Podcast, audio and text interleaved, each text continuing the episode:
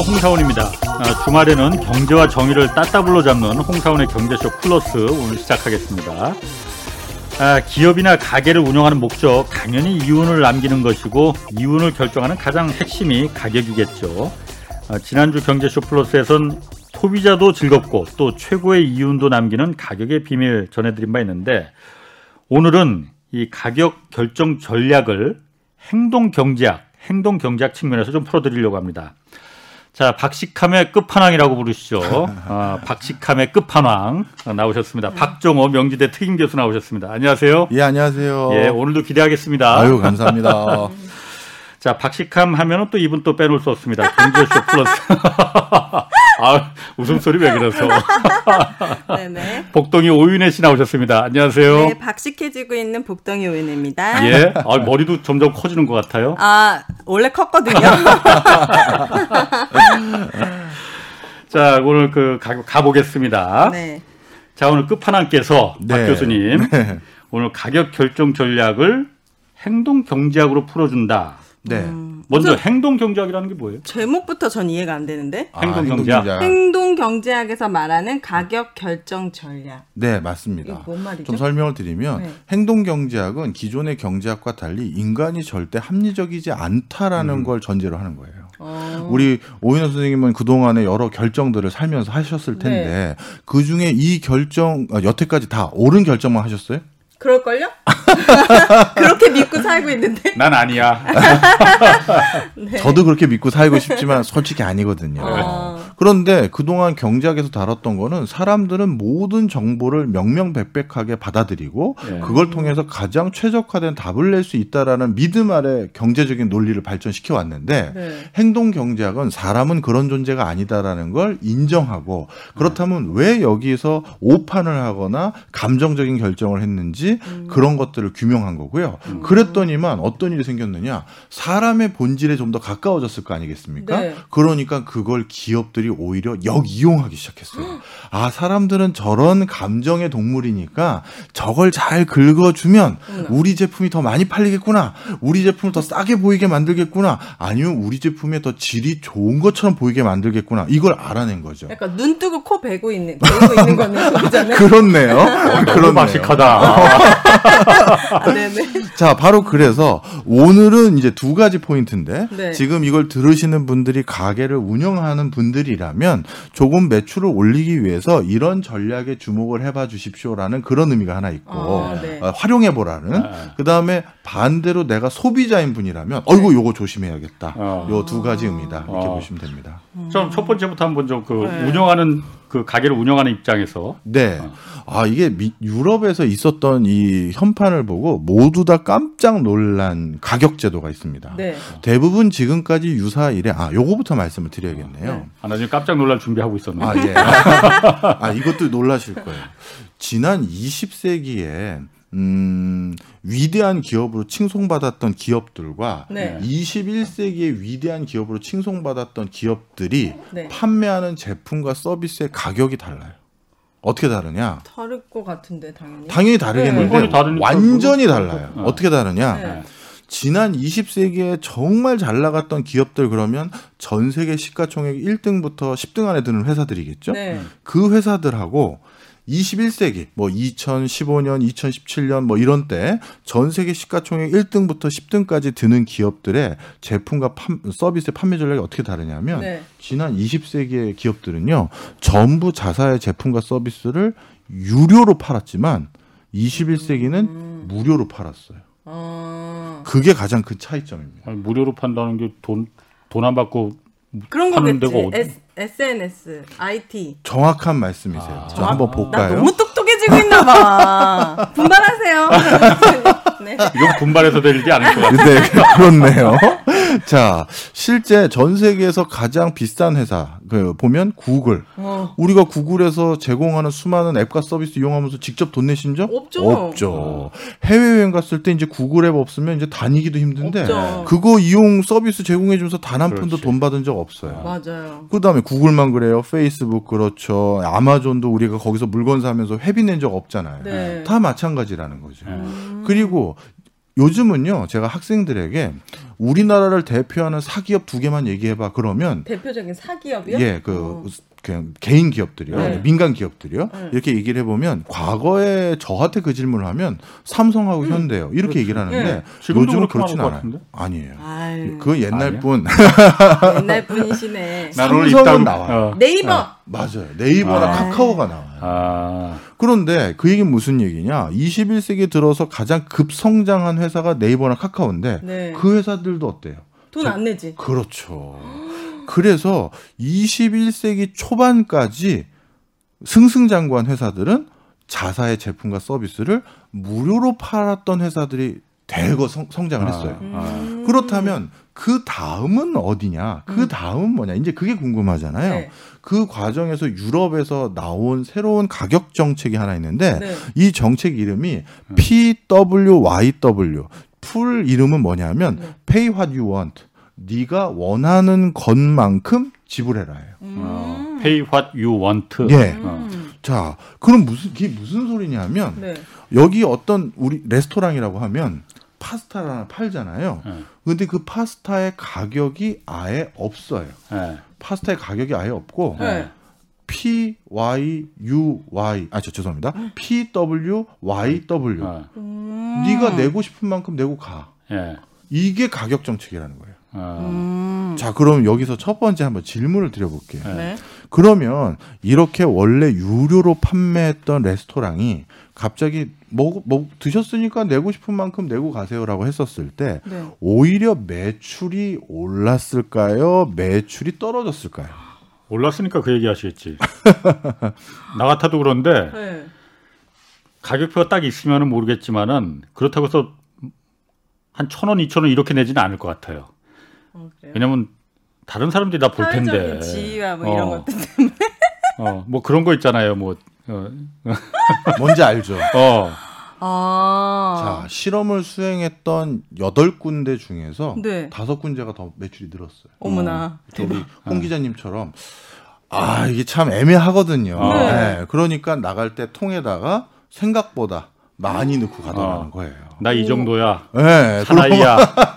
어머나. 진짜요? 네. 신기하다. 그래서 오히려 사람들에게 어떤 심리를 준 거냐면 아유, 뭐 편하게 하라고 했더니 부담감을 더. 거예요. 어, 너무 불편하네. 하나도 안 편해. 오. 바로 이런 가격 정책들이 나오기 시작했다는 거죠. 어, 신기하다.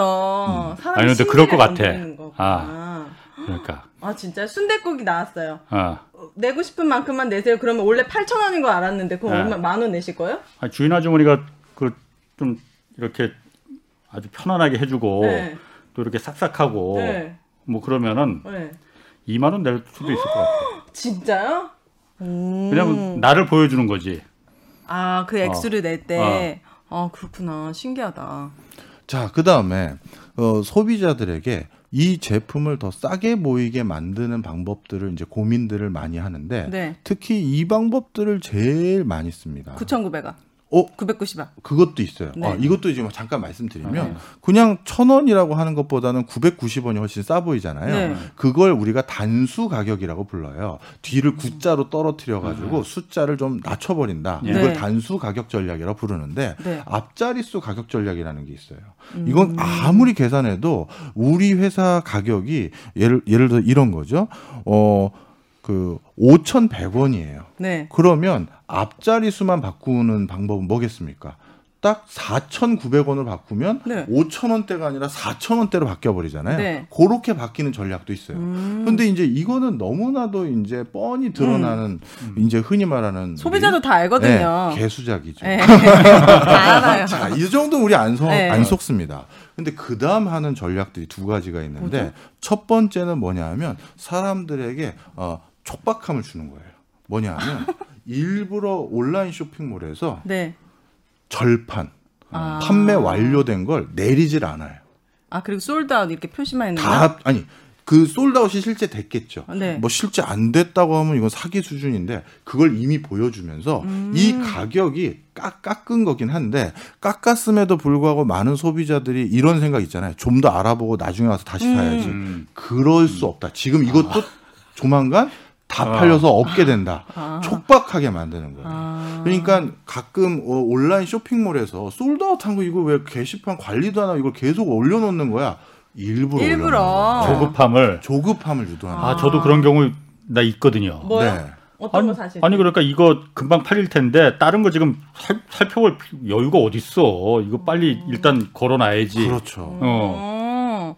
그 홈쇼핑에서 많이 하잖아요. 어, 여러분 이제 곧 매진 임박입니다. 막, 어, 예. 1분 남았습니다. 막 이런. 아. 그거는 진짜 1분 남았을 수도 아, 네. 있어요. 네, 네, 네. 그건 1분 남았을 수도 있어요. 다 그렇게 생각하시면 안 되고요. 네. 음. 그래서 촉박하게 만들어서 이 가격보다 더 싼 걸 찾을 여지를 안 두고 아 이거 빨리 없어지기 전에 이거라도 사야겠다. 이렇게 만드는 게 하나 있고 네. 두 번째는 이거는 보험 카탈로그에서 많이 쓰는 전략인데 보험이요? 요즘 예 홈페이지에서도 많이 있어요. 그저저 홈쇼핑몰에서도 보험 카탈로그 혹시 주변 지인 중에서 보험 세일즈 당해 보신 분들은 이거 잘 아는데 네. 뭐냐면 처음에 야 친구야 나 보험 하나만 들어줘. 그러면 아 그래. 나도 필요하기도 하고 그래. 너도 지금 뭐 상황이 그런데니 하나 들어줄게. 하는데 처음에 딱 브로셔 넘겨서 보여주는 건 네. 월 50만 원에서 70만 원을 내야 되는 상품을 딱 보여줘요. 아, 일부러 비싼 거. 그렇죠. 아. 그러면 이제 깜 놀라죠. 나는 친구 왔으니까 한 10만 원짜리 정도 어. 하려고 했는데 얘가 월 50만 원을 내야 된다는 아, 소리를 딱 눈이 이제 튀어 눈이 이제 여기까지 나오는 거죠. 아유, 내 얘기네.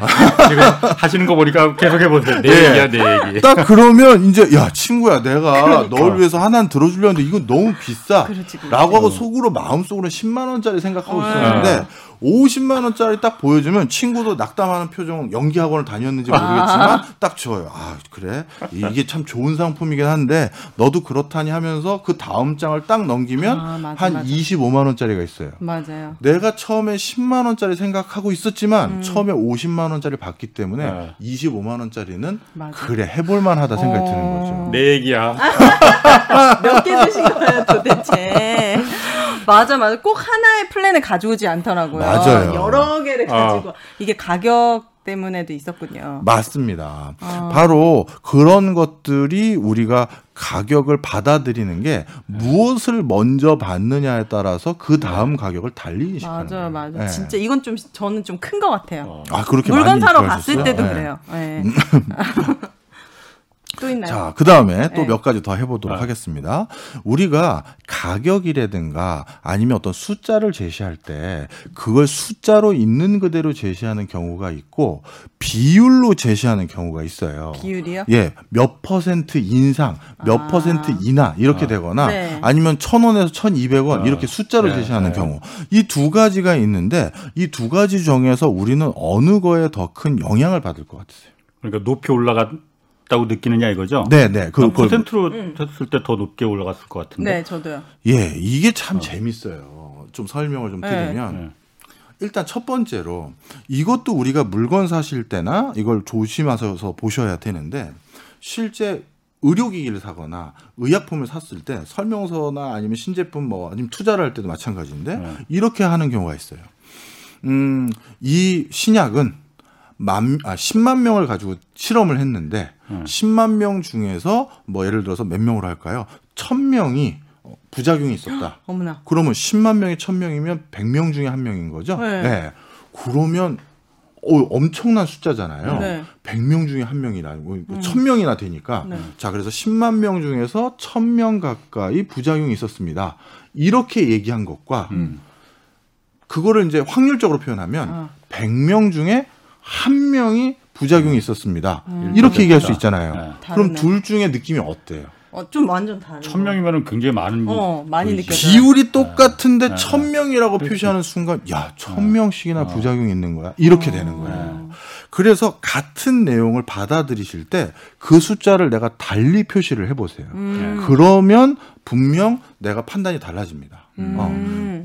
음. 그러면 이제 기업체는 이걸 역으로 악용하는 거죠. 그렇겠네요. 예를 들어서 아, 이 제품의 부작용은 거의 아 부작용이 아니라 불량률은 거의 없어서 100개 팔리면 그중에 한 개 정도 불량이에요. 그럼 어 그럼 뭐 내게 설마 걸리겠어 이렇게 생각하는데 그동안 저희가 10만 개 팔았는데 한 1000개 정도 불량 들어왔네. 그러면 무슨 1000개나 불량이 되냐 이렇게 되는 거죠. 네. 그래서 똑같은 사실을 우리에게 더 위험이나 아니면 부담감을 경감시켜 주기 위한 숫자 단위의 장난도 있다라는 네. 걸 네. 말씀드리고 싶었고 있고요. 네. 그다음에 두 번째는 예를 들어서 2만 원에서 50%에 해당되는 만 원이 상승했다라는 그 그거 하고 네. 예를 들어서 3천만 원에서 만 원이 상승하면 3천만 원에서 만 원 상승한 걸 제가 계산을 해 봤더니 네. 0.03%가 상승했어요. 네. 그러면 똑같이 만 원을 할인해 준다고 했었을 때 네. 둘 중에 만 원이라는 표시를 어느 걸 더 쓰게 되냐면 3천만 원짜리 팔면서 이만 원은 리턴 드립니다. 그거는 비율로 하면 안 되는 거예요. 음. 금액으로 얘기를 하는 거죠. 그런데 2만 원에서 만 원은 돌려드립니다. 이거는 만 원이라고 하면 액에 만 원이 되는 거예요. 아, 오히려 50% 50% 돌려드립니다. 아. 이렇게 얘기해야 되는 거죠. 그래서 숫자를 어떻게 받아들이냐면 그 자체가 크냐 작으냐로 받아들이는 거지. 아. 우리는 퍼센트로만 이해한다든가 숫자로만 이해한다든가 그게 아니라는 거예요. 저는 이걸 너무 느끼는 게요. 억이라는 1억이라는 돈이 진짜 크잖아요. 근데 저한테는 8천만 원이 더 크게 와닿을 때가 있거든요. 이게 진짜 바보 왜 비... 저는 1조보다 8천억 이게 더 크게 느껴지는 어. 때가 있어요. 이래, 이래서 다 사기꾼들이 사기를 몰라 나는 그래. 거구만. 그래가지고 이 말이 너무 공감이 돼. 8천억이 1조보다 더 크게 느껴져. 아니 지금 끝판왕이 말씀하신 건 그런 거 아닌데 그런 건 아니지만 아? 아, 아, 이렇게 그렇구나. 달리 해석하시면 안 되는데. 네, 여러분. 아닙니다. 네, 자, 저만 그러는구나. 자, 네. 그럼에도 불구하고 네. 사람들이 그냥 어떤 단독 금액을 지출할 때는 네. 머릿속에선 그걸 금액으로 생각 안 하고 비율로 생각합니다. 어. 그거는 하나 말씀드릴 수 있어요. 네. 지금 그 얘기를 하시니까 요거까지 네. 말씀을 드려야 오해를 또 안 하실 것 네. 같아서 자, 생각을 해 보세요. 우리가 가장 과소비를 많이 할 시점이 언제인지 아세요? 과소비를 많이 하시죠? 항상 과소비하지 않으시나 유네 씨? 마음이 허할 어. 때, 마음이 허할 때 어, 스트레스 많이 받을 때. 그럴 때도 있죠. 네. 그런데 정말 많은 분들이 뭐 전혀 감지를 못 하고 있는데 네. 많은 대형 마켓이라든가 어, 어떻게 보면 그 쇼핑몰 같은 거 운영하는 사람은 호구 중에 호구를 누구로 따지냐면 네. 이사 가는 사람. 이사 가는 사람. 네. 우리가 아. 이사를 가요. 맞아, 맞아. 아파트를 장만했어. 10억을 썼어. 네. 아파트 샀어. 10억. 야, 가구 바꾸자. 가구 뭐 500 아니야? 500만 원? 이렇게 되는 거예요. 그치. 그건 너무 껌값처럼 느껴. 그렇죠. 10억에 비해서 500만 원이란 비율인 거죠. 그렇네. 원래 500이란 금액은 10억만 얻으면 지금 이사 안 했을 때 가구 사는 500만 원이나 이사할 때 가구 사는 500만 원 그 금액은 똑같은 거예요. 똑같은데 상대적. 그런데 이사만 하면 야 TV 다 버리고 냉장고 다 버리고 야 다 버려 다 버려 이렇게 아. 되는 거야. 야 그까지 그거 얼마 한다고. 맞아요, 맞아요. 그래서 우리 아 이런 특정 그 회사를 말하진 않겠습니다. 전자제품만 파는 데 있잖아요. 네. 거기에서 아 고객님 이번에 어떤 거 보러 오셨어요? 예, TV 보러 왔는데요. TV는 갑자기 왜 이걸 일부러 물어보는 거예요. 저희 이사 가는 거거든요. 하면 아싸예요. 아싸. 막다 네. 껴서 주면서 또 그러면서 TV 팔면서 저쪽 냉장고 한번 보실래요? 딱 이렇게 되는 거예요. 아. 왜냐하면 그분은 이미 15억을 쓰고 왔는데 아까 계약하고 왔는데 이거 뭐 돈도 아닌 거죠. 아, 그렇다. 그래서 사람들은 일반적으로 비율로 금액을 인식한다. 아, 맞아요, 네. 맞아요. 네. 오, 많, 진짜 많네. 이게 바로 행동 경제학이라. 이게 행동 경제학인? 거죠. 예. 이걸, 아, 이걸 어려운 말로 행동 경제학이라고 하는구나. 뭐 다, 쉽지 뭐. 오, 다 해당되는 어. 얘기네요, 우리가. 그러면 아까 말씀하실 때 이게 음. 소비자들이 오니까 눈 뜨고 코 베이지 않는 다면 그럼 어떻게 되는지 그것도 얘기해 주신다고 지. 지금 이게 이런 다게 다- 타산지석이잖아요. 이사 갈 때는 내가 이런 거 조심해야겠구나. 그리고 앞으로 어떤 숫자를 봤을 때는 어떻게 이런 걸 내가 달리 숫자를 달리 해석해서 받아들여야겠구나. 네. 이렇게 되는 거고 반대로 장사하는 분들은 이사 가세요? 물어봐야 되는 거고 아. 양쪽 이게 다 알려드리는 거죠. 아. 근데 이게 알면서도 잘 안 되는 것 같은데 나 저라도 이사 가면은 무조건 다 새 거 집어 알지만 다 새 거 집어넣고 싶고 아. 몇 퍼센트가 작은 건 알지만 이게 알면서도 잘 안 되네. 그 돈이 그게 그렇게 비싸 보이지 않아. 네. 테레비 하나에 뭐 200만 원짜리 한다 하더라도 그니까요. 새로 이사 가는데 아이 맞아. 좀 무리 좀 하지 뭐 이렇게 슬리퍼 어. 막 실내화 슬리퍼 원래 만 원짜리 샀는데 새 집은 5만 원짜리 넣어야 되거든요. 아, 슬리퍼 5만 원짜리 아, 그 예를 든다면요. 아, 그 진짜 그래요. 맞아요. 오 달라요. 이게 격이 딱 다르게 이제 보게 되기 어. 때문에. 저도 제 친구 때문에 황당한 일을 같이 한 적이 갑자기 생각나네요. 친구가 자동차를 이제 그 사겠다는 거예요. 네. 자동차를 사는데 자동차는 금액이 비싸잖아요. 네. 그래서 정말 같이 가서 좀 봐달라고 어. 하길래 그래요 같이 가자 그래서 주말에 이제 가는데 그 친구 집 근처에 마침 이렇게 자동차 매장이 많은 동네에서 살고 있었어요 아파트 단지에서 나오면 멀지 않은 곳에 네.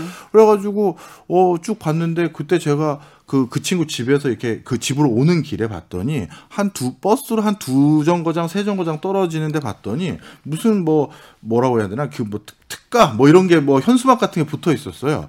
야 친구야 저쪽에 가면 뭐 특가로 뭐 사은품도 더 준다고 하는데 거기 가볼래? 해서 그랬더니 아 그거 대충 물어봤는데 사은품 이것저것 다 해봤자 뭐 100만 원 정도밖에 차이 없대. 그래서 여기서 그냥 사자라는 거예요. 아. 왜 자동차 가격에 몇 천만 비해서는 원이니까. 그렇죠. 100만 원은 아무도 아니라고 생각한 거죠. 세상에. 근데 제가 근데 황당해서 그 친구가 한 달 전에 중고 컴퓨터 더 싸게 파- 사는 데 있다고 저를 저기 경기도 광명까지 같이 가자고 했었거든요. 그 친구랑 많이 친하시네. 그래서 바쁘신 야너 분이. 너 저번 때 기억 안 나냐? 나 주말에 또 한가하다가 불러가지고 15만 원 아끼겠다고 그러니까. 광명까지 갔던 놈이 100만 원 돈인데. 그렇다니까. 와 너무 신기하다.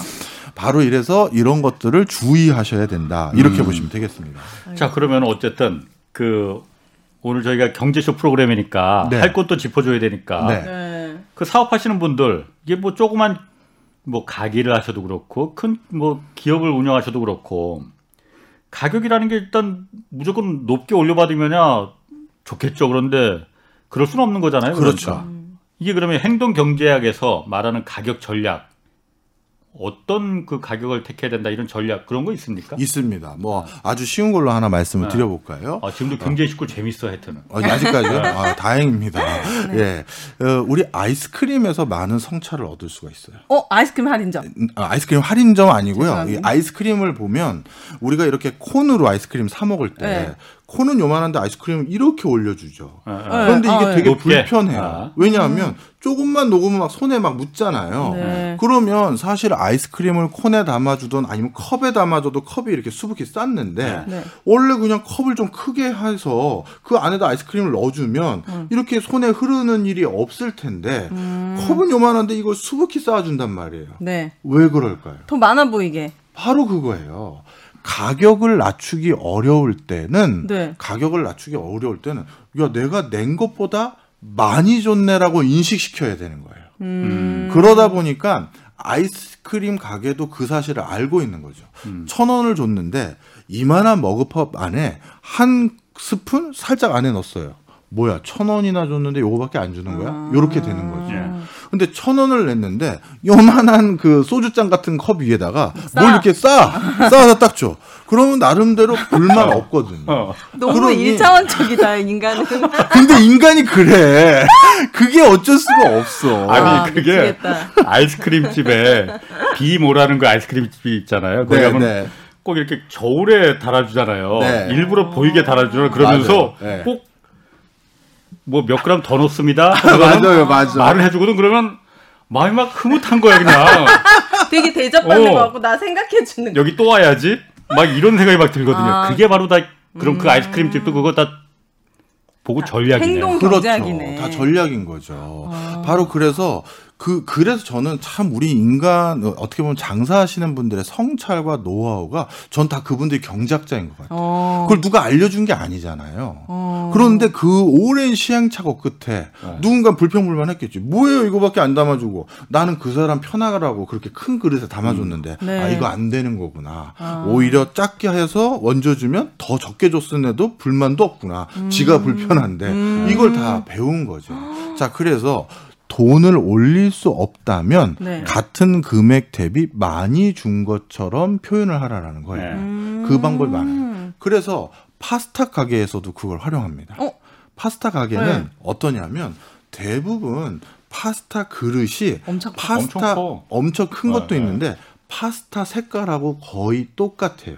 아 색깔이랑. 네, 파스타가 크림 파스타면 네. 그릇도 흰색이거나 아. 파스타가 붉은색 계열의 무슨 야- 약간 토마토 소스 비슷한 게 있으면 파스타 그릇도 그런데 아. 그 이유가 왜 그러냐 하면 그릇 색깔이 다르면 양이 확 드러나잖아요. 음. 그래가지고 이게 어 많은지 적은지 딱 티가 나거든요. 네. 근데 그릇이 넓던 뭐던 간에 그게 흰색으로 비슷한 게 돼 있으면 도대체 어디까지 파스타를 담아줬고 어디가 그릇인지가 애매모호하니까 음. 그릇이 커지면 뭔가 풍성하게 받은 느낌도 많이 나는 거죠. 그래요? 근데 그릇이 큰데 파스타 색깔과 그릇 색깔이 달라지면 그릇만 크다라는 생각을 갖게 되는 거예요. 어. 그래서 많은 레스토랑 집에서 뭔가 파스타는 큰 그릇에 담아준다는 걸 어서 봐가지고 그러니까요. 큰 그릇을 사 네. 그리고 파스타를 얹어주는데 그 색깔이 다르면 사람들이 내심 뭐야 그릇만 크지 아. 파스타는 요거밖에 안줘 음. 이런 불평 불만을 하고 가는 건데 네. 색깔이 비스무리하면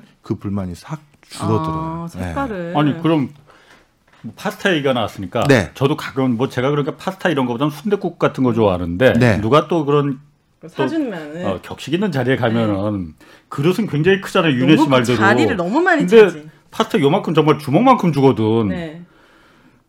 항상 배고파서 그냥 그거 먹고 나면 집에 와서 사발면 하나씩 먹어 그리고 가서 또 그렇다고 거기 가서 또 파스타집 가서 이 곱빼기로 달라고 할 수도 없고 네. 일부러 그렇게 양을 작게 주고 이런 것도 그럼 어떤 그 이거는 뭐 가격하고는 좀 별개 얘기인 것 같긴 한데 네. 궁금해서 물어보는 거예요. 그것도 네. 어떤 마케팅 전략 중에 하나예요 그런 게? 그것까진 저도 모르겠네요. 왜냐하면 저도 집에서 보이고. 사발면 먹는 사람이기 때문에 제가 그건 다음번 방송 때 한번 저도 알아보겠습니다. 근데 양을 조금 줄수록 고급 레스토랑이거든요. 그렇지. 그래서 되게 아. 비싸고 어. 대접받는다는 느낌이 있어서 결국 또 다른 거 또 시키게 되고. 그래요? 아니, 집에 가서 사발면 저도 먹어야 돼. 집에 가서 사발면 먹어요. 그건 제가 다음번에 한번 알아보고. 아 그런데 제가 박 교수님하고 이렇게 참 이렇게 얘기하다 보면은 네. 제가 혹시 뭐 다단계 같은 거 해보신 적 없으세요? 하면 참 잘하실 것 같아. 같이 내가 해보실 보니까. 생각 없냐고 아니. 물어보신 건 아니죠. 제가 예전에 누가 그러더라고요. 야, 넌 공부하지 말고 장사해도 잘했을 어, 것 같아. 맞아요, 맞아요, 맞아요.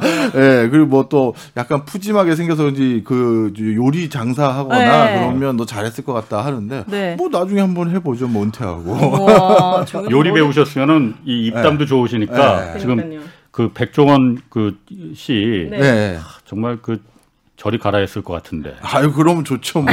아유, 그분 반만 돼도 뭐, 아유, 지금 당장 그만두겠습니다. 아, 네. 자, 또 그러면은? 그 제가 그 얘기 들었어요. 그러니까 그 뭐 우리나라 그 대형 마트, 뭐 이마트, 홈플러스 뭐 이런 대형 마트들 있지 않습니까? 네. 여기서는 백화점도 그렇고 이 진열하고 뭐 어떤 진열 대도 그렇고 이게 아, 음. 그냥 그게 완전 과학이래. 그래서 그 맞아요. 전담 인력이 막 몇십 명씩 둔다고 하거든요. 그래서 나는 제가 가끔마다 대기업들 이제 같이 뭐 얘기도 하고 밥도 먹고 그러지 않습니까? 그러면은 야 그거 하는데 무슨 한두 명이면 되지 그건 몇, 몇십 명씩이나 쓰냐 그랬더니 모자란다는 거예요. 네, 그런 맞습니다. 인력이 굉장히 지금 많이 필요하다는 거야. 맞습니다. 네. 그게 그러면은 사람들이 그런 거 보고 이 그 그런 거에 이 소비가 늘어나고 줄어나고 진짜 그렇습니까? 그게? 맞습니다. 어, 제가 미국에 있었을 때 그 만나 뵀던 교수님 때문에, 아, 제가 결례했는데 그분에게 본의 아니게. 네. 교수님은 어떤 걸 주로 연, 연구하십니까? 했더니 그분이 하신 말씀이 한 주립대학교의 교수님이셨는데, 마케팅 전문가셨는데, 아, 저는 쇼핑 카트 연구하고 있습니다. 그러더라고요. 어. 그래서 좀 약간 그래도 뭐 거시적인 그런 게 아니라 카트를 카트. 연구한다고 하길래 제가 순간 푹 했어요. 어, 어머나, 어머나. 순간 죄송하긴 했는데, 네. 아, 근데 그게 어떤 연구죠? 제가 잘 몰라서 어머나, 했더니, 신기하다. 세상의 연구거리더라고요. 네. 카트가요? 네. 왜요? 일단 사람들이 손잡이의 촉감을 어떻게 느끼느냐에 따라서 구매 욕구가 달라지기도 하고요. 네. 그리고 역사적으로 지금 보면 쇼핑 카트가 계속 커져 왔대요. 음. 왜냐하면 큰 카트를 끌고 갔는데 몇 개 넣다 보면 더 넣고 싶은 충동이 생기잖아요. 아, 막 채워야 될것 네. 같고. 그러다 아. 보니까 카트가 80년대에 대형마트에 있었던 카트와 90년대에 있었던 카트와 2000년대에 있던 카트가 자꾸 카트 크기가 늘어오는 거죠. 아. 사람들이 카트를 채우려는 심리가 있구나. 이거를 인식을 한 거라는 겁니다. 음. 자, 그래서 그 카트를 어떤 그리고 끌었을 때 어떤 무빙감이 있는지 네. 이거부터 손잡이는 어, 여기에 스펀지를 놓는 게 좋은지 스펀지를 안 놓는 게 좋은지 그것까지 다 연구를 해요. 스펀지를 놨더니 약간 다른 사람이 만진 그 질감이 남아 있을 때가 있잖아요. 아. 그래서 다 안. 좋아하는 거죠. 아. 그래서 그냥 쇠로 그대로 두는 이유가 이거 딱딱하게 왜 이렇게 했지? 스펀지보다 그게 만족감이 더 음. 높았다는 거죠. 그래서 이제 카트도 그렇게 다 과학이고 어. 그래서 카트를 끌고 갈때 네. 자, 잘 떠올려 보세요. 대형마트를 이렇게 도나요? 이렇게 도나요? 응? 우리- 이렇게라는 게 네. 시계 방향, 시계 반시계 방향? 방향입니까? 반시계 방향입니까? 대형 마트를 네. 난 직진인데 돌아요? 어떻게 돌지? 사나이는 직진이지. 아, 저는 직진. 근데 잘 어떻게- 보시면 네. 어디로 들어가서 어디로 나오는지를 다 그 생각해 보시면 일로 들어가서 이렇게 나. 반시계 방향인가? 그렇죠. 맞습니다. 반시계 방향을 어, 대부분 제대로 디자인된 회사라면 반시계 방향으로 디자인을 합니다. 그 왜 그러냐면 무슨 상관이 있을까? 상관이 있죠. 사람들의 대부분은 오른손잡이거든요. 예. 네. 그런데 카 저기 마트를 보면 저 높은데 뭘 끄집어 내려야 되는데 아. 이 2리터짜리도 있고 1리터짜리도 있는데 2리터짜리는 내가 왠지 팔 힘이 없어서 못 내려갔을 수도 있잖아요. 네. 그럼 아, 이번에 저거 좀 무거워 보이니 1리터짜리 사자라는 사람이 100에 한 명이라도 있을 수 있어요. 음. 그러니 왼손은 힘이 약하고 오른손이 힘이 세니 네. 조금이라도 큰 거, 부피 큰 거 잡아서 편하게 내릴 수 있도록 시계 반대 방향으로 돌아야 되는 거죠. 음. 어. 그래야 매장이 오른손에 있으면서 카트를 일로 끌고 가는 거잖아요. 음. 바로 그냥 집어서 넣을 수 있게. 그렇죠. 어, 신기하다. 그게 또 있고요. 네. 그 다음에 매장의 입구에 처음 들어섰을 때 대부분 있는 매장이 과일 코너예요. 네. 음, 예. 맞, 그건 그렇지. 그 이유가 또 뭐냐면 이것도 행동 경제학과 관련이 큰데 인간은 총천연색의 컬러풀한 걸 보면 소비 욕구가 더 높아진다. 나, 나, 나. 예. 오, 네, 맞아요. 알록달록하고 맞아요. 하면. 어, 그런데 총천연색의 물건 중에서 가장 대표적인 게 과일이. 과일이 거든요. 아. 뭐 총천연색을 보면 뇌에 막 도파민이 막 그런 거예요. 네, 맞아요. 아드레날린이 진짜예요. 뿜어지는 그리고 나오는구만. 시원하잖아요, 네, 막. 뭔가 오늘 해야 될 것 같아요. 여기서 한 건. 네, 그런 마음인 거죠. 아. 그래서 과일, 그 상쾌하고 뭐 프레시한 느낌을 주는 과일들의 매장을 딱 보여주면서 음, 맞아, 맞아. 먼저 내가 소비 욕구를 한껏 높이게 하고 음. 그 다음에 고관여 제품이라고 해서? 각 잡고 사는 거 있죠. 속꼬리 같은 거. 속꼬리가 뭐야? 속꼬리, 꼬리. 속옷? 소꼬리, 소꼬리, 꼬리, 소꼬리. 꼬랑지. 소, 소 꼬리를 어. 먹어, 먹는 거? 어, 아, 예. 네네. 네, 그 속꼬리 같은 음. 거는 오늘 우리 속꼬리 하나 사서 고아 먹을까 이런 거지 일상에서 사는 게 아니잖아요. 네. 그런 것들은 매장 제일 안쪽에 있어야죠. 음. 어. 소꼬리 하나 사러 그 왔다 하더라도 들려야 되잖아. 아, 지나가야 다 되잖아요. 지나가게. 아, 우유도 하나 더 사다 놓을까? 맞아, 맞아. 뭐 시리얼도 빠졌네. 갑자기 이렇게 필요한 게. 계속 생겨. 그렇죠, 그렇죠. 그래서 꼭 각 잡고 사는 물건들은 저 안쪽에 있는 거예요. 음. 그게 그렇게 되고 그 아, 다음에 진짜 그 아까 과일 마트 가면은 항상 입구에 진짜 맞아요. 지금 보면은 다 입구에 맞아. 과일이 있거든. 음. 컬러풀하게 형형색색의 내 눈을 갖다 홀려서 이것저것 다 카트를 채우게 되는 거구만. 네. 맞습니다. 또 뒤늦게 또. 깨달으시고 SSG 마트 같은 이런 거 말하면 안 되나 아무튼 어. 좀 고급 마트 가면은 우선 입구에 엄청 약간 하와이 온 어. 것처럼 과일로 다 디피해 놓거든요. 음. 그게 맞습니다. 진짜 욕구를 그 다음에 나갈 때가 또 대박이에요. 뭐죠? 그러니까 이제 다 쇼핑이 끝났어. 네. 그럼 계산대 근처까지 가야 되잖아요. 네. 근데 계산대 근처에 꼭 있는 게 두 종류예요. 잠깐만 있어봐. 계산대 근처에 콘돔.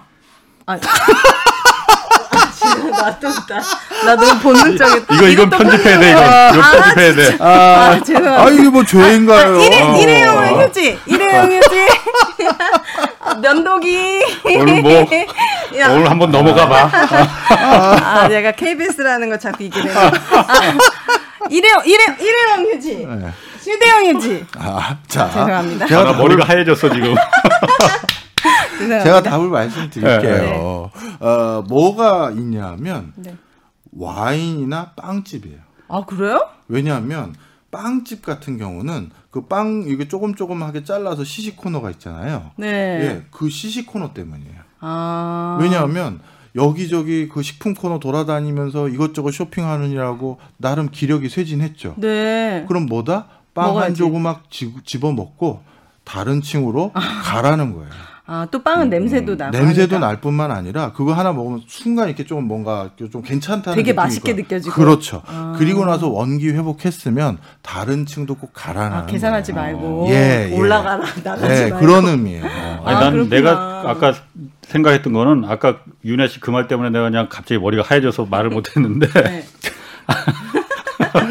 네. 아. 아이스크림 집 그 파는 상 매점이 가장 마지막에 있을 거라고 생각해요. 그것도 똑같은 이유입니다.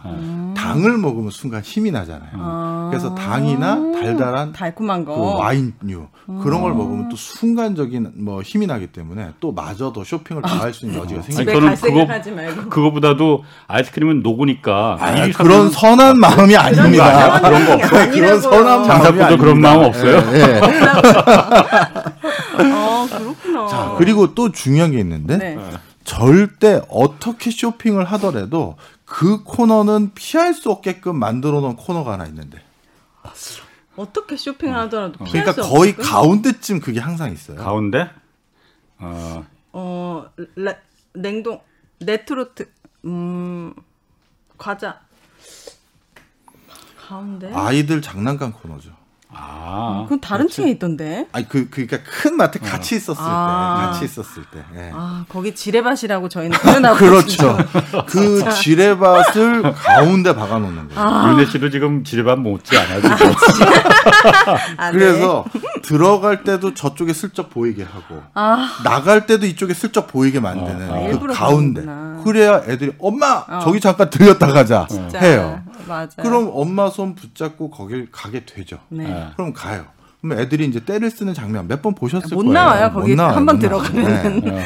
그럼 이제 아이하고 이제 협상을 하죠 거기서. 음. 자, 야 다음에 좋은 거 사줄게. 안돼 나 오늘 꼭 뭘 하나 사야겠어. 음. 그러다가 그러면 쓱 이제 얘가 뭘 산다라고 하니 뭘 사줘야 되나 하면서 가격을 딱 보는데 네. 여기서 또 재밌는 현상이 있습니다. 뭐죠? 뭐냐면 주부님들 눈높이의 매대와 아이들 눈높이의 매대가 다르겠죠. 네. 그렇지. 예. 아이들 눈높이의 매대에는 비싼 걸 놔두고 어머나. 주부님들 눈높이의 매대는 2, 3만 원짜리 작은 블럭들 이런 걸 놔둬요. 음. 그러면 카트 끌고 서서 딱 보다가 그래 그럼 너도 하나 골라라고 했는데 밑에서 이만한 걸 끌어오는 거야. 끝내와. 어. 그럼 야너 이런, 이런 걸 골라야지 이걸 고르면 어떡해 걔는 본 게 그거거든요. 그러니까. 그리고 엄마 이걸 사주기로 했으면 사주기로 했으면 이걸 사야지 왜 딴 소리냐 이렇게 해서 실강이를 벌리는 거예요. 아. 그러니까 그 어느 눈높이에다가 어, 그러니까 매, 매대에 어느 네. 눈높이에 뭘 놓느냐도 철저히 계산이 되어 있는 그 거예요. 장난감 그 매대가 지금 실제로 그러면 그렇게 됐는데 한번 봐야겠네. 가보세요. 맞아요, 맞아요. 그럼 밑에는 다 어. 이따만한 부피의 박스로 되어 있는 맞아요. 거. 좀 더 비싼 네, 거. 그게 비싼 거기 거. 있고 눈높이에 맞춰서는 약간 작은 거, 뭐 음. A4 사이즈 정도 되는 크기로 뭐가 놓여져 있는 거죠. 음. 그래서 거기에서 이제 깜짝 놀랄 때가 꽤 네. 있다. 이렇게 보시면 애들 장난감 되겠습니다. 진짜 비싸요. 요즘에. 그렇지. 네. 아, 맞아. 근데 진짜 위에 있는 게 오히려 가격이 더 싸더라고요. 맞아요. 어, 바, 저는 바로 어제 경험했기 때문에 그게 너무 와닿아요. 어. 아. 자, 그러면 이쯤 돼서 이제 그 장사를 오히려 하시는 분들에게 도움되는 또 팁도 드려야겠네요. 네. 네.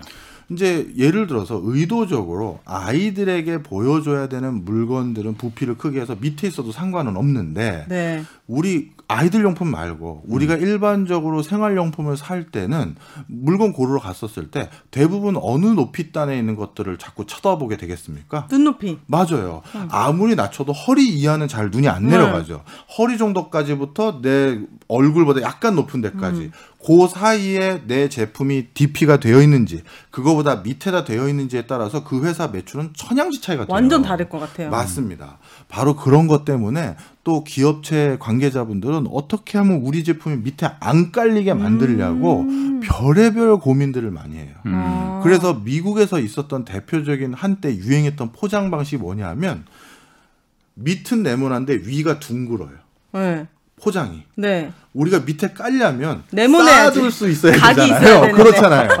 이걸 쌓아두기 편하게 각지게 하니까 밑에 어. 깔리더라. 야, 그래서 위는 둥그렇게. 아, 그 뛰는 놈 위에 나는 놈이 있었네. 그렇죠. 아. 그러면 어쩔 수 없이 밑에는 적어도 안 깔리고 맨 위에 놓으면 어, 어. 그건 그나마 보이거든요. 어.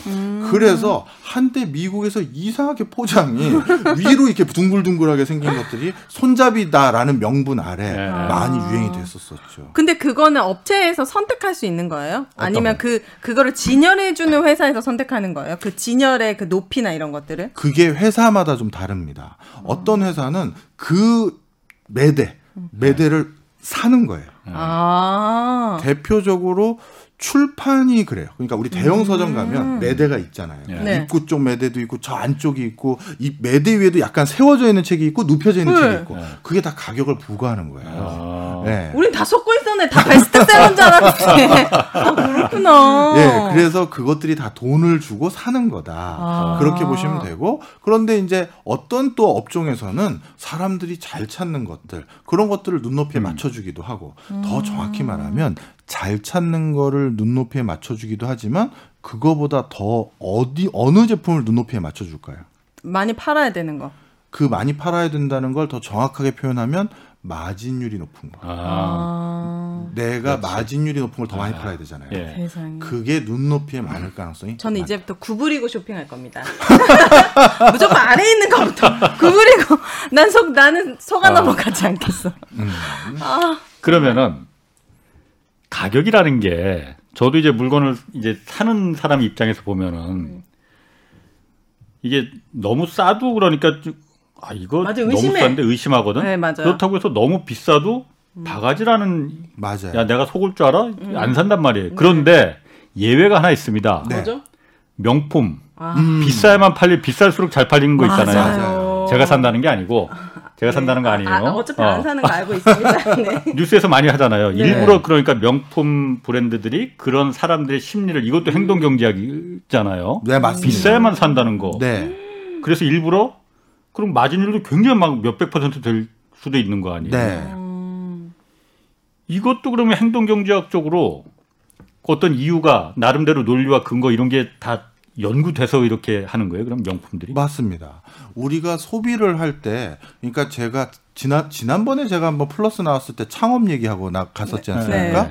그때 이제 저한테 개인적으로 학교 메일로 저기 그 질문을 해주신 분이 있었어요. 어머나. 창업을 한 지 얼마 안 됐는데 요로요로한 상황입니다. 그런데 그 제가 오늘 가격을 들고 온 이유도 사실 그분을 위한 것도 있었어요. 어머나. 가격 때문에 고민을 어, 하는 것도. 있었거든요. 네. 근데 이 보셔야 할 텐데 그분이. 네. 아, 하여튼 오늘, 오늘 당황스럽네요. 여러 가지 모로. 네. 자, 그런데 그분이 장사가 잘 안 되시는 거예요. 음. 그래서 가격을 올려보기도 하고 낮춰보기도 하고 별의별 일을 다 하셨던 거죠. 네. 네. 자, 그런데 가격을 결정하기 전에 먼저 형성해야 될 게 있어요. 뭐냐면 평판이에요.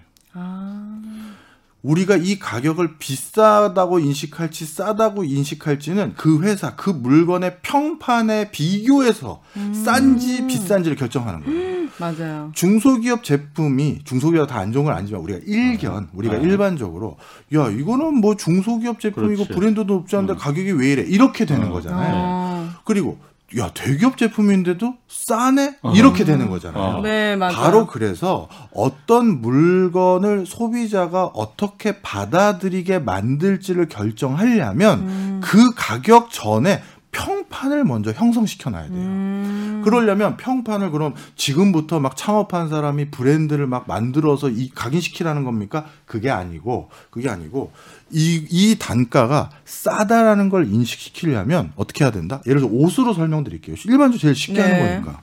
이건 싼 제품이라고 인식시키려면 예쁘게 포장된 거 다 뜯어요. 네. 그리고 옷을 그 매대 위에 다 널브러져 쌓아놔. 네. 쌓아놓고 밑에 그냥 A4 한 장으로 그냥 예쁘게 그걸 프린트 해가지고 그 인쇄한 것도 아니고 A4 그냥 종이에다가 그냥 매직으로 뭐 위에다가 살짝 만 원 싹 그어버리고 음. 9,900원이든 이렇게 딱 써버려요. 네. 그럼 그 위에 있는 물건들은 가장 싼 거라고 우리가 인식을 해요. 음, 맞아요. 솔직히 옷 중에서도 더 싼 것들도 있고 그런 것도 있을 수 있잖아요. 네. 그러면 그 순간 매대에 있는 것보다 더 싼 옷이 있는지 아닌지 그걸 우리가 확인할 양말이 예를 들어서 그걸 확인하라고 들게 하지 맞아, 말고 양말이 그냥 수북히 포장도 되는 게 쌓여 있어. 그리고 뭐 어느 걸 고르든 이건 무조건 얼마. 음. 이건 최고 싼 거라고 우리가 인식을 해버리죠. 네. 네. 바로 그렇게 평판을 DP로도 형성을 하고요. 음. 그 다음에 또 한 가지 비싸게 인식하고 싶다. 네. 그럼 어떻게 하느냐? 매대 위에 다른 거 놓을 필요도 없이 딱 두 개를 놓으세요. 네. 두 개를 놓고 조명 하나를 탑 조명 비슷한 걸 음. 그 매대로 딱 쏘세요. 네. 네. 그러면서 그윽하게 그게 딱 뭔가 분위기 잡히게끔. 그리고 가격도 뭐 멀리서도 보게끔 뭐 49만 9천 원 이렇게 쓰지 아. 말고 가까이 와야지만 싹 볼 수 있고 네. 그리고 인쇄도 아주 정교한 폰트로 인쇄해서 그냥 프린트 해가지고 아. 딱 표시를 해놓으세요. 네. 그런데 왜 하나면 안 되고 두 개가 있어야 되나요? 네. 그둘 중에 실제 내가 팔고 싶은 거는 비싼 거를 팔고 싶을 때 더 그게 좋은 건데 아니면 예, 그러니까 이렇게 보시면 돼요. 어, 예를 들어서 실제 있었던 일인데 미 캐나다의 대형마트에서 있었던 일인데 어그 뭐죠 그 음식물 가는 거 있잖아요 믹서기 네. 예. 믹서기를 하나를 딱 갖다 놓고 파는데 하나도 안 팔리더래요. 어. 그래가지고 도대체 이 믹서기를 어떻게 하면 팔 수 있을까 고민을 하는데 네. 그 회사의 그 대형마트에 어, 어떻게 보면 직원 중에 한 분이 저 사장님 죄송한데 저 믹서기가 예를 들- 예를 들어서 100달러짜리인데 그러지 마시고요. 저 믹서기 지금 하나도 안 나가는데 제가 집에 있는 믹서기를 내일 하나 가져올게요. 어. 그리고 나서 그거 안 뜯은 믹서기인데요. 그거를 옆에다가 놓고 거기에다가 200달러라고 표시해서 같이 한번 DP를 해보시죠. 한 거예요. 그런데 그 물건은 실제 매장에 있지도 않은 물건이죠. 그냥 직원이 집에 있는 건데. 그래서 200달러라고 하고 믹서기 두 개를 놨는데 그렇더니만 100달러짜리 믹서기가 어머나. 팔리는 거예요. 어머나 어머나 상대적으로 되게 좋아 보이니까. 그렇죠, 그렇죠. 그리고 싸 보이는 거고. 음. 그러다 보니 아하 소비자들에게 이게 싸다라는 평판을 어떻게든 만들어주면 되는 거예요. 음. 반대로 비싸다는 평판을 만들어 주려면 네. 가치가 있어 보여야 되는데 가치가 있어 보이려면 욕심 부려서는 안 돼요. 예를 들어서 에르메스, 뭐 샤넬 이런 브랜드가 전 세계에 악어 공장이 없어 가지고 백을 더 못 만드느냐, 악어를 더 사육을 못 해서 못 만드느냐, 더 할 수 있겠죠. 충분히 인프라를 더 갖춘다면. 그런데 굳이 그런 적극적인 노력 안 해요. 음. 왜? 저 백이 또 금방 없어질지 몰라. 음. 그리고 저 백의 가격을 계속 조금씩 조금씩 올립니다. 많이 팔리는 나라에서는. 어머나. 그래서 500짜리를 550, 620, 720, 800 얼마. 그러면 이제 슬슬 어떤 생각을 갖게 되겠어요. 빨리 사야지. 빨리 사야 되고 저 백은 싸지지 않아. 아. 저그 브랜드는 계속 더 비싸지기만 할 거야. 음. 그러니 저 브랜드를 보는 순간 더 비싸지기 전에 더 비싸질지 몰라. 걱정만 들게 되는 음. 거죠. 네. 그러니까 그렇게 비싼 가격이 음. 어찌 보면 지금 제일 싸다고 만들어버린 효과가 생기는 거죠. 네. 아 이게 진짜 상대적인 거구나. 네. 명품. 근데 그 뉴스에서도 보니까 명품 에르 어, 어떤 명품은 남는 거를 소각한대요. 맞아요. 절대 전문 소각 네. 업체가 와가지고. 소, 손해를 보면서 할인해서 팔지 않아요. 그게 훨씬 이득이 소각장 된다는 어딜까? 거죠. 내가 좀다 있어. 가슴이 막 가슴을 쓸어내리겠네 그냥. 그 소각장 어디죠? 막 이래. 네, 하여튼 그래서 자 중요한 거 뭐다 제품을 싸게든 비싸게든 인식시키려면 평판을 형성해라. 어. 평판을 형성하는 방법은 시각으로 훅을 걸어야 된다. 아. 네, 그런 겁니다. 그렇구나. 기업 입장에서 네. 네. 기업 입장에서는 그러니까 이건 뭐 조그만 가게 창업이나 이런 거 말고 기업 입장에서는 가격도 가격이지만은 사실 가격보다 저- 더 중요한 게 그 브랜드 같거든요. 네. 브랜드 이미지. 어, 그렇지. 네. 그 이미지를 어떻게 가꾸는지 어? 그런 음. 부분 그런 부분도 또 이렇게 또 행동 경제학으로 예를 들어서 뭐 설명해 줄 수 있는 음. 아, 그- 딱 아까 처음에 제가 말했던 그런 거 한 번 했으면 진짜 잘하셨을 것 같은데 어떤 걸요? 다단계 왜 그러세요? 그건 농담이고 말씀을 아, 브랜드- 잘하셔서 브랜드 이미지도 다 계산된 어. 건가요? 당연히 계산이 되죠. 그래서 모든 기업들이 다 고가 프리미엄 브랜드를 원하는 건 아니에요. 음. 그렇게 되면 소비자들의 친숙함이라든가 구매력이 좀 부족한 고객들은 오히려 멀어져 버릴 수가 있거든요. 그렇죠. 그러니까 회사라는 것은 어, 브랜드를 무조건 올리는 것만을 원하는 것이 아니라 회사 이익에 도움되는 방법이 무엇인지를 고민하고 있는 게 통상적입니다. 그러다 보니까 어쩔 수 없이 어떤 일이 생기냐면요. 브랜드가 많아지는 거예요. 좀 그런 생각 안 해보셨어요? 아. 삼성전자에서 만드는 가전제품은 다 삼성전자가 아니라 다 가전제품마다 다시 하위 브랜드 이름이 있어요. 에어컨은 뭐, 음. 또 음. 냉장고는 또 뭐, 고급품 뭐 아. 저기 그 high 뭐 high-end급 high-end급 있고 네. 어, 오디오가 그렇듯이 오디오가 그렇듯이 아. 다 하위 브랜드의 이름들이 있는 거예요. 자동차도 그렇잖아요. 다. 맞습니다. 아. 하다못해 이 휴대폰도 갤럭시 A 시리즈가 있고 네. 갤럭시 S 시리즈가 있고 그렇죠. 그러면 아 사양은 좀 떨어지는데 편의성이 있는 저가 폰인 게 있고 예. 그렇게 해서 다시 브랜드를 나눠 갖는 거죠. 예. 그러니까 기업들이 원하는 전략은 우리는 어느 한 브랜드를 구축해서 이 고객들하고는 멀어지고 요 사람들하고만 친해져야 지. 그렇게 되면 세계적으로 가장 큰 기업은 못 돼요. 아. 대표적으로 정말 프리미엄 프리미엄 프리미엄만 갔던 회사 롤스로이스라는 회사가 있어요. 네. 그 회사의 자동차는 돈 있다고 사는 것도 아니라 신원조회도 한대잖아요. 아? 이걸 살 수, 사서 이, 이용해도 되는 품격과 그런 걸 갖춘 사람이 이제 알아본다는 거예요. 아? 그런데 그 롤스로이스 회사 중간중간 얼마나 회사가 어려워졌던 적이 많습니까? 회사가 재정 상황이 어려워진 적이 많거든요. 아, 그래요? 그런데 우리나라 현대 자동차는 그런 길을 원하는 게 아닌 거죠. 그렇죠. 그래서 전 세계인에게 700만 대의 자동차를 판매하려다 보니까 현다이라는 브랜드를 알려야 되는데 그 과정에서 그나마 놓치고 있던 브랜드를 아, 저 소비층을 봤더니 고급 자동차 시장, 독일이나 일본 자동차 시장이 일부 뺏기고 있으니 그 거는 그래서 현다이가 어떻게 했어요? 아 예 제네시스라는 그렇죠. 별도의 회사를 만들어 버렸어요. 아, 그 회사예요? 네, 회사입니다. 오. 그래서 그 별도의 회사에서 제네시스라는 브랜드로 따로 라인업이 나오고 제네시스 매장은 별도로 또 따로 만들었어요. 음. 아, 그래요? 예. 그래서 회사들이 어, 고객들이 원하는 바가 뭔지를 알기 때문에 음. 브랜드를 절대 같이 섞지 않고요.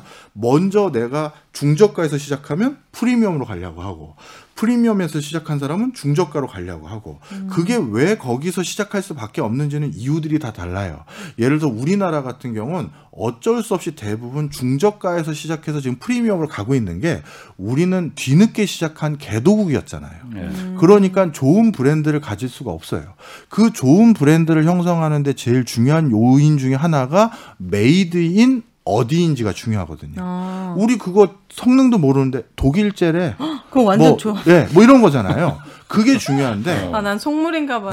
네. 과거에는 made in Korea가 그렇게 좋은 대상은 아니었겠죠. 근데 지금은 달라졌어요. 지금 최고잖아요. 지금은 중남 아 맞죠 중남미 국가뿐만 아니라 동남아에서 made in Korea라고 하면 우리 저 가끔 동남아 관광객들 와가지고 물건 다 사가지고 가는 거 보셨죠? 싹쓸이 하잖아요. 네, 그런 상황으로 바뀌었죠. 지금부터 이제 우리도 브랜드 관리를 잘해야 됩니다. 어, 약간 그 좀 고급화된 것 같아요. 케이팝이나 그런 네. 드라마 이런 게 너무 잘 되고 나서부터는 그렇지. 다른 거 화장품 특히 뭐 맞습니다. 어, 그런 것들이 진짜 또 한국 여자들 피부 좋다는 소문이 또 동남아까지 나가지고 제 피부가 좋다는 거 아니지? 그래서 아, 왜, 화장품이 왜잘 웃으셔 그런데? 아, 그러니까요. 어? 네. 아 피부 좋으신데 왜? 감사합니다. 그 다음 또 하나 기억해야 될게 예. 그러다 보니까 브랜드끼리 끼리끼리 노는 경우가 많아요. 끼리끼리요? 그래서 우리도 브랜드 관리 더 잘해야 되는 게 가끔 우리 자동차 사 보면 어떤 자동차 브랜드하고 지금은 없어졌지만 애플의 아이팟하고 같이 브랜드가 결부돼서 판매되는 차가 있는가 하면 뭐 우리 저기 홍 반장님 아실 수 있는데 어떤 자동차인데 이 자동차 스피커는 어느 그렇죠. 회사 스피커입니다. 이게 브랜드 collaboration이라고. 아. 그러니까 내 브랜드가 어느 수준의 브랜드인지를 알려주기 위해서 우리가 이런 애들하고 같이 놀아 이렇게 하는 거죠. 예. 아. 그래서 내 브랜드는 이 정도 수준이야 이런 거죠. 예. 아 그래서 브랜드 끼리끼리. 그렇죠. 예. 음. 근데 그거는 먹히는 것 같아요. 먹혀요. 맞아요. 예. 그다음 화장품도 하고 음식도 어. 하고 뭐 차도 하고 콜라보를 맞습니다. 많이 하는 것 같아요. 네. 그런 게 많이 하는 전략이죠. 마지막으로 그러면은 네. 어쨌든 가격 경쟁력, 가격 전략 여기서 뭐 창업하시는 부분도 그렇고 살아남기 위해서 그럼 꼭 기억해 좀 기억해둬야 될 점이 있다. 네. 그런 게 있다면 좀 어떤 게 있어요? 예. 아, 오늘 방법론을 제가 이것저것 많이 말씀드렸는데 많은 분들이 너무나도 이제 걱정을 많이 하세요. 요즘은 너무 살기가 좀 팍팍하니까. 그래서 어떻게든 내 제품이 자신도 없고 솔직히 이 치열한 경쟁 속에서 아, 조금이라도 더 싸게 팔면 소비자들이 한 명이라도 더 오겠지. 이런 마음 때문에 가격을 낮추고 거래서 또 손님 많으면 더 낮추고 이런 악순환이 생기는데요. 네. 절대 그러지 마시고요. 동네마다 아니면 내 그 가게 앞을 지나는 사람마다 어떤 사람들이 어떤 소득이나 어떤 관심도가 있는 사람들이 주로 지나다니는지를 꼭 먼저 살펴보세요. 그 거기에 답이 있어요. targeting. 네, 이걸 비싸게 팔아도 되는 건지 아니면 싸게 팔 것과 비싸게 팔 걸 섞어야 되는지 네. 에이, 번거롭게 많은 제품 놓을 거 없이 요거만 딱 팔면 되는 건지 음. 그런 것들을 내 주요 targeting 음. 그 고객이 누군지를 보고 거기서 답을 찾은 다음에 가격을 결정해라. 예. 이거 너무 이해돼요. 저희 아파트 단지에 되게 고급스러운 튀김집이 생겼는데 음. 6개월 만에 문 닫았거든요. 근데 두 마리에 만 원 하는 치킨집이 생겼는데 네. 대박이 났어요. 이게 진짜 그 소비층을 보고 오픈을 해야 되는 거거든요. 맞아요. 자, 그래서. 두 마리에 만 원이면 그게 싸다는 인식을 확 시켜준 거잖아요. 맞아요. 우리 한 마리에 만 원이 아니라 두 마리다 인식이 되니까. 아, 네. 아이고 아이고 오늘 참 재밌게 잘 들었습니다. 네, 감사합니다. 아, 오늘 여기까지 하겠습니다. 함께해 주신 박정호 명지대 특임 교수 그리고 오윤혜 씨 많이 박식해 주신 것 같아요 오늘 네, 박식. 분발, 네, 분발하도록 하겠습니다. 네, 주말에는 경제와 정의를 따따블로 잡는 홍사원의 경제쇼 플러스 마치겠습니다. 고맙습니다. 감사합니다.